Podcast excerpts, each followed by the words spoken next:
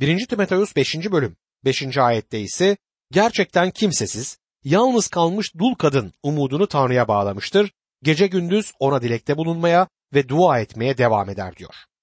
Gerçekten dul kadın dul demektir. Kimsesiz ise ihtiyaç içinde olan kişi demektir. Yani gerçekten dul bir kadın yalnız kalmış ve ihtiyaç içerisindedir.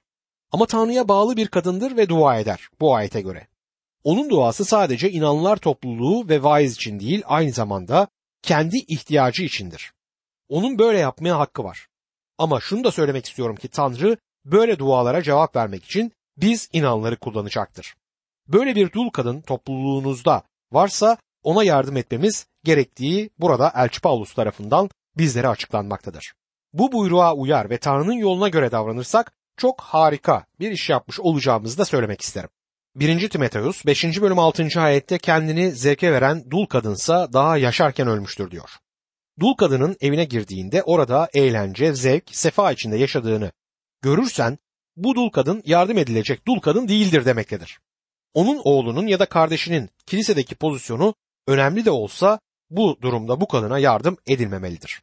1. Timoteus 5. bölüm 7. ayette ise ayıplanacak duruma düşmemeleri için onları bu konularda uyar der. Elçi Paulus başka bir deyişle Timoteus'a diyor ki bunu kiliseye açıkça anlat. Öyle ki bu konularla ilgili durumlarda saygılı davransınlar. 1. Timoteus 5. bölüm 8. ayette ise kendi yakınlarına özellikle de ev halkına bakmayan kişi imanı inkar etmiş, imansızdan beter olmuştur der. Buradakinden daha etkili olarak bu nasıl söylenir bilmiyorum. Dul kişiye kendi canından ve kanından olan akrabaları bakmalıdır. Bir hanımın Rabbin sözünü müjdeleme ile ilgili bir toplantıya ya da bir iş adamının bir iş toplantısında nasıl bir tanıklık verdiği önemli değildir. Eğer kendi insanlarına yardımcı olmuyorsa Tanrı için tanıklığı şüphelidir. İmansızlardan da kötü bir durumda görülmelidir. Kutsal kitap bu noktada oldukça açık. Bazı konuları kutsal kitapta bulamazsınız ama bu husus çok açık bir şekilde önümüzdedir. 1. Timoteus 5. bölüm 9 ve 10. ayetlerde ise yaptığı iyiliklerle tanınmış, tek erkekle evlenmiş, en az 60 yaşında olan dul kadın, eğer çocuk büyütmüş, konuk ağırlamış, kutsalların ayaklarını yıkamış, sıkıntıda olanlara yardım etmiş, kendini her tür iyi işe adamışsa adı dullar listesine yazılsın der. Dullar listesi yardım edilecek dulların listesidir. Bu yaş sınırını neden koymuşlar acaba? Çünkü bu yaşın altındaysa çalışıp kendisine bakabilirdi. Yaptığı iyiliklerle tanınan diyor Paulus dul kişinin geçmişte neler yapmış olduğunun da gözden geçirilmesi gerektiğini belirtir.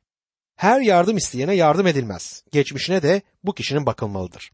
Belirtilen özellikleri taşıyan ihtiyaç içinde biri ise bu kişiye yardım edilmelidir.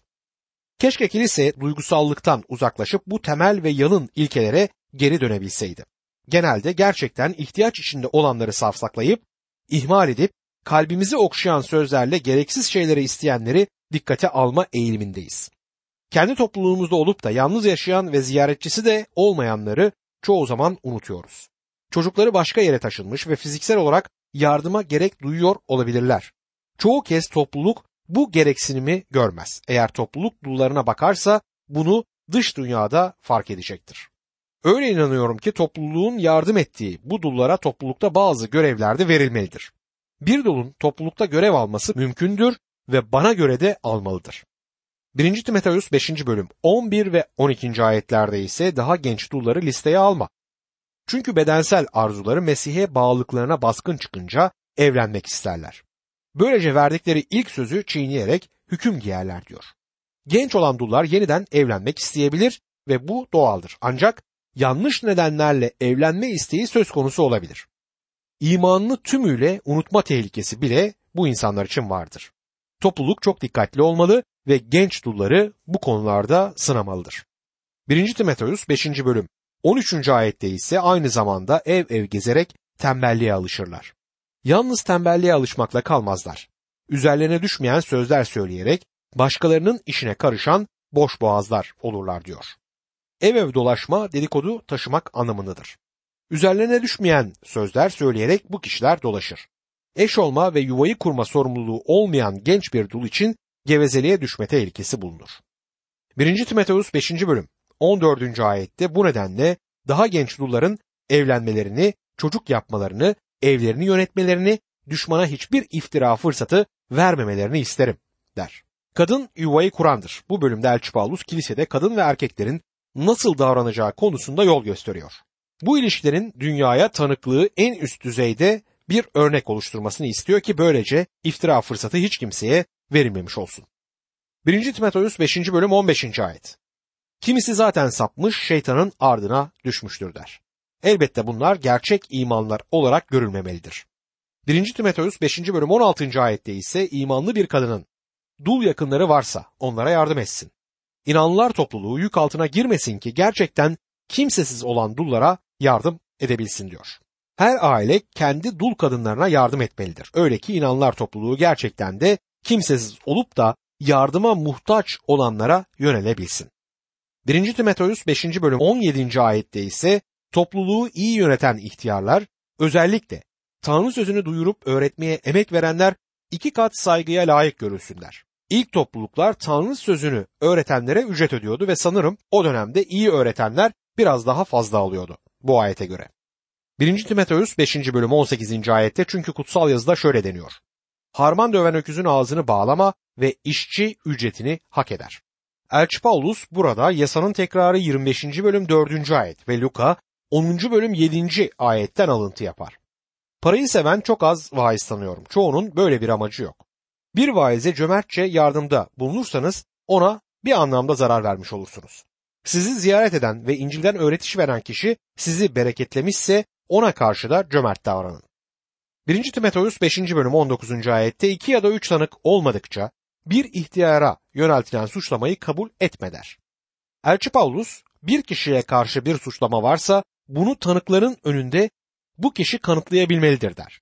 Önemli olan konuşmadan önce emin hem de yüzde yüz emin olmaktır. Bildiğiniz bir şey varsa skandal oluşturmak yerine uygun kişilere gidip sorunu çözmeye çalışmalısınız.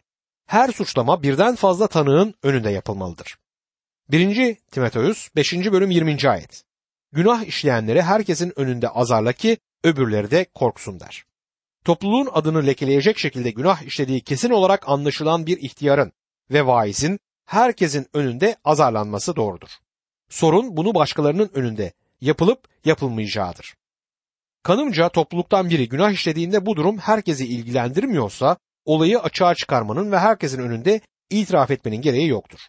Ancak bir kişi toplulukta lider konumundaysa ve günahıyla topluluğa zarar veriyorsa olayı açığa çıkartmak gerekir. Hatta onu üyelikten bile uzaklaştırmak gerekebilir. Liderlerin yaşamındaki günah topluluğa çok zarar verebilir ve Elçi Paulus bunun bu şekilde yapılması gerektiğini açıklar. 1. Timoteus 5. bölüm 21. ayette ise söylediklerimi yan tutmadan, kimseyi kayırmadan yerine getirmen için seni Tanrı'nın, Mesih İsa'nın ve seçilmiş meleklerin önünde uyarıyorum der. Timoteus'un toplulukta herkese eşit davranması gerekirdi. Topluluktaki pastöre iyi davranan zengin birisi olabilir. Hatta takım elbise ya da bir araba alması için yardım dahi etmiş olabilir. Vaiz o kişiyle övünüp onun işlediği bir günahı örtmeye çalışabilir. Elçi Paulus toplulukta tarafsız olmamız gerektiğini söyler. Yakup da aynı şeyi Yakup 2. bölümde belirtmektedir. 1. Timoteus 5. bölüm 22. ayette. Birinin üzerine ellerini koymakta aceleci davranma. Başkalarının günahlarına ortak olma, kendini temiz tut der. Daha önce görevlilerin el konarak göreve atandıklarını 1. Timoteus 4. bölüm 14. ayette gördük. El koymak, göreve ortak olmak anlamına geliyordu. Burada söylenmek istenen bunun aceleyle yani iman etmiş birine hemen yapılmaması gerektiğidir. El kolma olayı bazı zamanlarda yanlış uygulanabilir. Tekrar etmek istiyorum. Kiliselerde önemli bir göreve atananların üzerine el konulur. Oruç tutarak onlar için dua edilir. El koymak incili bir uygulamadır. Yerel topluluğun onayını, birlikteliğini açıklayan bir iştir. El koymakla bir güç ya da yetki aktarılmaz. El koymak sadece birliktelik ve onayı belirtir. Göreve atanan kişinin bu işe atanmasını onaylamak, o kişiyi buna uygun görmek ve o kişinin arkasında durmak anlamına gelir. Tek sözle söylemek gerekirse el koymanın anlamı özdeşleşmek demektir. Elçi Paulus'un da Timoteus'a söylemek istediği budur. El koymada acele etme. Daha da önemlisi yeni iman etmiş birinin üzerine el koyarak onu hemen bir görev için atama. Eğer genç bir imanlıyı bilgide derinleşmeden öğretmen konumuna getirirsek öğrettikleri de çok sağlıklı olmayacaktır. Topluluk Tanrı sözünün öğretildiği ve bireylerin imanların geliştiği bir yer olmalıdır. Ne yazık ki bu alanda büyük bir eksiklik var. Köpüren duygularına kapılan, her ağzını açtığında sevgi hakkında konuşan kişiler var. Sevginin elbette ki toplulukta gösterilmesi gerekiyor ve bu şarttır. Ancak sevginin Tanrı sözüyle pekiştirilmesi gerekmektedir. Bazı deneyimleri ruhsal olgunluğun ölçütü olarak alma yanılgısına da düşüyoruz. Attan önce arabayı alıyoruz. Ölçüt Tanrı sözüdür. Deneyim bunu kanıtlayabilir. Kutsal kitapla çelişkiye düşen bir deneyim Tanrı'dan değildir. Efes bölgesinde çok sayıda genç inanlı vardı ve bu inanların ders almaları gerekiyordu. Genç Demetrius için öğretmenleri seçip Tanrı sözünü öğretmek üzere atamak oldukça ciddi bir işti bu durumda. Başkalarının günahlarına ortak olma, kendini temiz tut sözüyle Pavlus, Timoteus'a sakın sakın başkalarının günah ilişkileriyle uzlaşmaya varma diyordu. Başka bir deyişle hiçbir zaman günaha ödün verme. Genç birinin öğretmesine engel ol, izin verme yoksa günaha ortak olursun. Öğretmenlerin Tanrı sözünde büyümelerini sağla diyor Timoteus'a ve bugün bizim de ihtiyacımız olan şey budur. Kutsal kitap öğretmenlerinin ve vaizlerin kutsal kitap temelinde büyümelerini sağlamak. 1. Timoteus 5. bölüm 23. ayet. Artık yalnız su içmekten vazgeç, miden ve sık sık baş gösteren rahatsızlıkların için biraz da şarap iç. Elçi Paulus'a burada kişisel bir önede bulunuyor. Midenden rahatsızlık çekmektesin. İkide bir tutan hastalıkların var. Bunlara karşı biraz şarap iç. Şunu iyice anlamalıyız ki burada şarap bir içki olarak değil, bir ilaç olarak önerilmektedir. 1. Timoteus 1. bölüm 24. ayet. Bazı kişilerin günahları bellidir. Kendilerinden önce yargı kürsüsüne ulaşır. Bazılarının günahları ise sonradan ortaya çıkar diyor. Bazen Tanrı Mesih inanlısının günahını burada şimdiden yargılar. Bazen de hemen yargılamaz ancak bu onun yargılamayı unuttuğu anlamına da gelmeyecektir. Tanrı çocuğunu hiç yargılamayacak diye bir kural bulunmaz. Evet, Tanrı çocuğunu sonsuz yargıyla yargılamaz ama onu düzene sokmak için yargılar. Bunu yıllarca gözlemledim ve Tanrı sonuçta yargılayacaktır. Rabbin sofrasına doğru şekilde yaklaşmayan Korint'teki inanlara Elçi Pavlus 1. Korintliler 11. bölüm 30. ayette şunları yazdı. İşte bu yüzden birçoğunuz zayıf ve hastadır. Bazılarınız da ölmüştür. Elçi Pavlus o sırada da bazılarının Tanrı tarafından yargılanmakta olduğunu söylemekteydi. Kimi gerçekten hasta, başkaları ise Tanrı'nın yargılamasından dolayı ölmüşlerdi. Ve Elçi Paulus devam ederek 1. Korintliler 11. bölüm 31. ayette şöyle diyor. Kendimizi doğrulukla yargılasaydık yargılanmazdık. Bir imanlı günah işlediğinde kendini yargılayabilir. Bu yalnızca günah için üzülmesi anlamına gelmez. O işi halletmekte durumundadır. Birisini üzdüyse özür dilemeli ve günahtan uzaklaşmalıdır. Bunları yapmazsa kendisini yargılamamış anlamına gelir. Başka bir deyişle Mesih inanlısı günah işlerse kendisini yargılayabilir. Bu sadece günahı yüzünden üzülmesi, pişman olması anlamına gelmez. Aynı zamanda günahı yüzünden oluşan sorunları, zararları da telafi etmelidir. Günahın sonuçlarını yoluna koymalıdır. Birini yaraladıysa onu halletmeli, birinin malını çaldıysa onun zararını karşılamalıdır. Yani geriye vermelidir. Aldıklarını geriye vermeli ve yaptıklarından tövbe edip özür dilemelidir. Bunları yapmazsa o zaman kendisini yargılamadı demektir. 1. Korintiler 11. bölüm 32. ayet Dünya ile birlikte mahkum olmayalım diye Rab bizi yargılayıp terbiye ediyor der. Dünya günah işler ve Tanrı yargılar. Bir imanlı bu şekilde devam edemez. Ya kendini yargılayacaktır ya da Tanrı onu yargılayacaktır. Kendinizi yargılarsanız konu halledilmiş olur. Yok böyle yapmayacağım diyorsanız Rab yargılayacaktır. Bazen bu yargı burada hemen gelir. Hemen olmazsa Mesih'in yargı kürsüsüne çıktığımızda bu gerçekleşecektir. 1. Timoteus 5. bölüm 25. ayet bunun gibi iyi işlerde bellidir. Belli olmayanlar bile gizli kalamaz diyor. Aynı ilke iyi işler içinde kullanılır. Mesih inanlısını Tanrı ileride ödüllendirecektir. Ama bazen Tanrı çocuğunu yeryüzünde de bereketler. Başkalarının da ödüllerini almak için onun huzurunda oluncaya dek beklemesi gerekir. Sayılı Mesih inanlısının durumu bu ikinci yerdedir. Yani onun ödülü gerçek bereketi ileridedir. İnanlı Rabbin huzuruna çıktığında inanıyorum ki kutsal kitaptaki vaatlere göre ödülünü alacaktır. 1. Timoteus 6. bölümde kilisedeki hizmetçilerin görevlerinin yanı sıra Mesih inanlarının başkalarıyla olan ilişkileri konu edilmiştir. 1. Timoteus 6. bölüm 1 ve 2. ayetlerde şöyle yazar. Kölelik boyunduruğu altında olanların hepsi kendi efendilerini tam bir saygıya layık görsünler ki Tanrı'nın adı ve öğretisi kötülenmesin. Efendileri iman etmiş olanlarsa nasıl olsa kardeşiz deyip efendilerine saygısızlık etmesinler. Tersine daha iyi hizmet etsinler. Çünkü bu iyi hizmetten yararlananlar sevdikleri imanlardır. Bu ilkeleri öğret ve öğütle. Elçi Paulus para ile işçilik ilişkilerine değinmektedir. İmanlı kişi kimin adına çalışıyor olursa olsun tam gün çalışmalıdır. Anlaşması saat 5'e kadarsa 5'e kadar çalışmak durumundadır. Bazı inanlılar işini bitirmeden iş aletlerini bırakıyorlar. İmanlı kişi bir günlük ücret alıyorsa tam olarak o gün çalışmalıdır. Şimdi diyelim ki imanlı bir işçinin patronu da imanlıdır.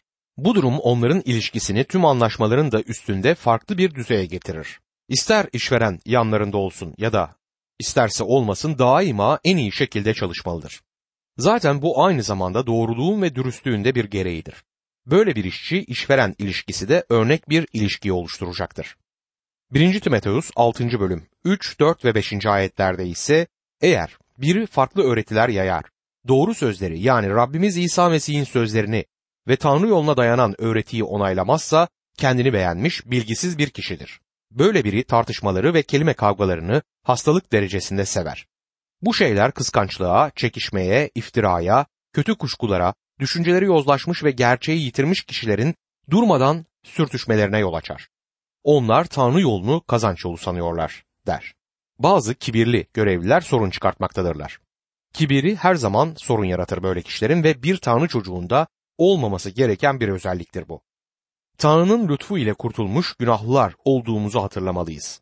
Kibir her zaman sorun demektir. Konumdan, ırktan, kibirlenme hatta lütuftan kibirlenme dahi söz konusu olabilir. Bazıları Tanrı'nın lütfuyla kurtulmuş olmanın bile kibirini taşıyorlar. Ancak biz imanların alçak gönüllü olması gereken pek çok konu var. Üzücü ve kötü bir geçmişimiz var. Biz Tanrı'nın lütfuyla kurtulmuş günahkarlarız. 1. Timoteus 6. bölüm 6. ayette ise oysa eldekiyle yetinerek Tanrı yolunda yürümek büyük kazançtır der. Tanrı'nın çocuğu yaşamdaki yerinden ötürü mutlu olmayı öğrenmelidir. 1. Timoteus 6. bölüm 7. ayette ise çünkü dünyaya ne bir şey getirdik ne de ondan bir şey götürebiliriz der. Herkes bu ilkeyle uyuşmalıdır. Milyonerin birisi ölürken mirasçıları odasının dışında beklerler.